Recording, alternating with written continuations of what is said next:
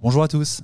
Bonjour. Patrick et Flavie, nous sommes les deux fondateurs des agences Visit Co à Caen, Thury-Harcourt et Falaise en Normandie, pour ceux qui situent notre belle région. On adore conseiller les internautes, nos clients sur tout un tas de sujets immobiliers. Quand je prends la parole avec Flavie, c'est souvent pour vous parler d'investissement locatif, parce que c'est un sujet qu'on adore tous les deux. Flavie, c'est son quotidien, elle gère euh, plus d'une centaine de lots chez nous en gestion locative. Donc on va aujourd'hui vous parler fiscalité, vous donner quelques conseils. Si vous voulez aller plus loin, vous pouvez retrouver sur YouTube une série de vidéo qu'on a intitulée La minute du propriétaire. Il y a plus d'une cinquantaine de sujets déjà qui tournent, donc allez y faire un tour. En tout cas, c'est parti. Aujourd'hui, le thème investissement locatif, choisir entre le régime du microfoncier et le régime réel. Let's go.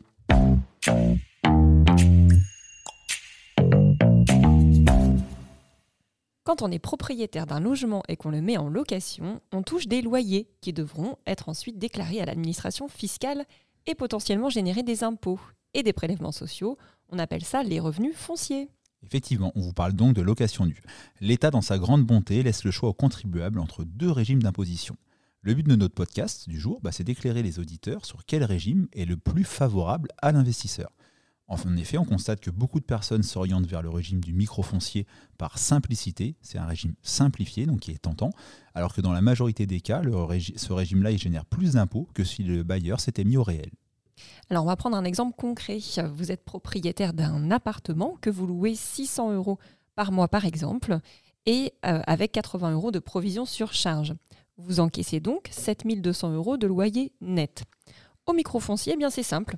L'administration fiscale applique un abattement de 30% sur ce montant. Dans notre cas, il ne reste donc plus que 5040 euros taxables. Plus que, on va le voir, ces 5040 euros, ils vont d'une part être soumis aux prélèvements sociaux pour un montant de 17,2%, et ça c'est pour tout le monde pareil. Donc ça fait quasiment 900 euros, 867 euros d'impôts ou de taxes.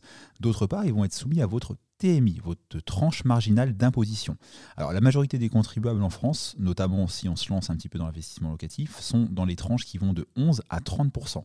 Donc c'est entre 554 et 1512 euros d'impôts supplémentaires à payer au titre de l'impôt sur le revenu.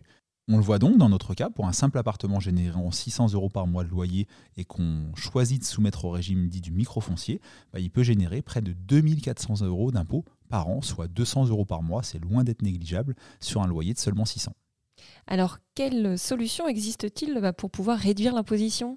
Alors ça va être de vous mettre au régime réel. Alors soit vous le faites par choix, c'est parce que c'est possible dans tous les cas, quel que soit le montant des revenus que vous encaissez, mais par contre c'est un choix qui est irrévocable pour trois ans, donc il faut s'assurer que le, choix soit pertinent au moins sur trois ans, ou alors c'est parce que vous encaissez plus de 15 000 euros de loyer net par an, et dans ce cas le régime réel s'applique de plein droit. Si vous encaissez effectivement des loyers importants, l'État part du principe que vous allez forcément vous mettre au réel.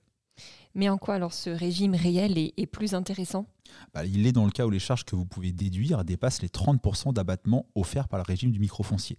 Donc ça nécessite forcément de sortir euh, sa calculette, mais c'est très souvent le cas, notamment lors d'un achat immobilier récent, avec un emprunt qui est en cours, ou encore quand on fait des travaux parce que sont déductibles des revenus fonciers tout un tas de choses. Euh, les frais de gestion, si vous faites appel à un professionnel, les primes d'assurance, aussi bien l'assurance propriétaire non occupant que celle euh, éventuelle pour la garantie des loyers impayés, les travaux, même si là je mets une petite alerte, tous les travaux ne sont pas déductibles, mais bonne nouvelle, on a créé un, podcast à ce sujet-là que vous trouvez facilement sur Internet.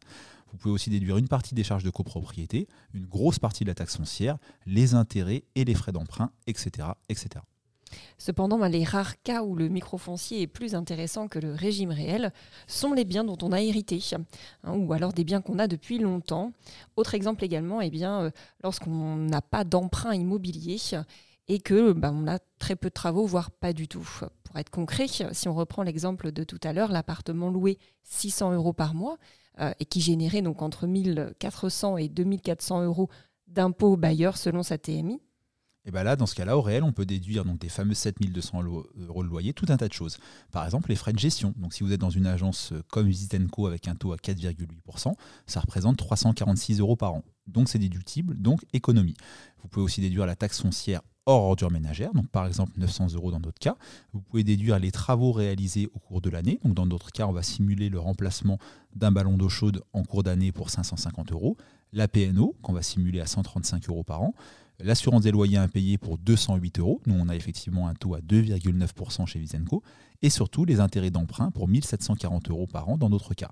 Il ne reste donc dans cette hypothèse plus que 3 321 euros à taxer, c'est moins que tout à l'heure, soit un total d'une imposition qui va varier de 936 euros à un peu plus de 1500 euros.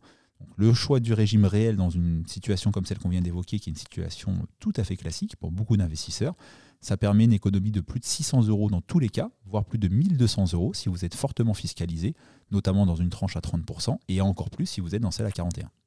Donc pour conclure et illustrer, hein, dès qu'on a un emprunt en cours et surtout si des travaux sont nécessaires, le régime réel devient vraiment plus intéressant.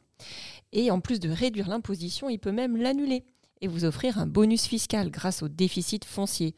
Sujet que l'on adore et qu'on a déjà traité pour nos fidèles écouteurs aussi bien en podcast que sur YouTube avec notre série La Minute du propriétaire. Celle-ci s'intitulait Choisir entre le micro foncier et le régime réel. Voilà, on espère vous avoir éclairé. Euh, on adore, Flavie et moi, vous conseiller sur certains sujets immobiliers. Donc n'hésitez pas euh, en commentaire sur YouTube ou sur les plateformes d'écoute à poser vos questions. On y répond toujours. Et on vous retrouve très vite pour un, un prochain épisode. C'était Patrick, ciao. C'était Flavie.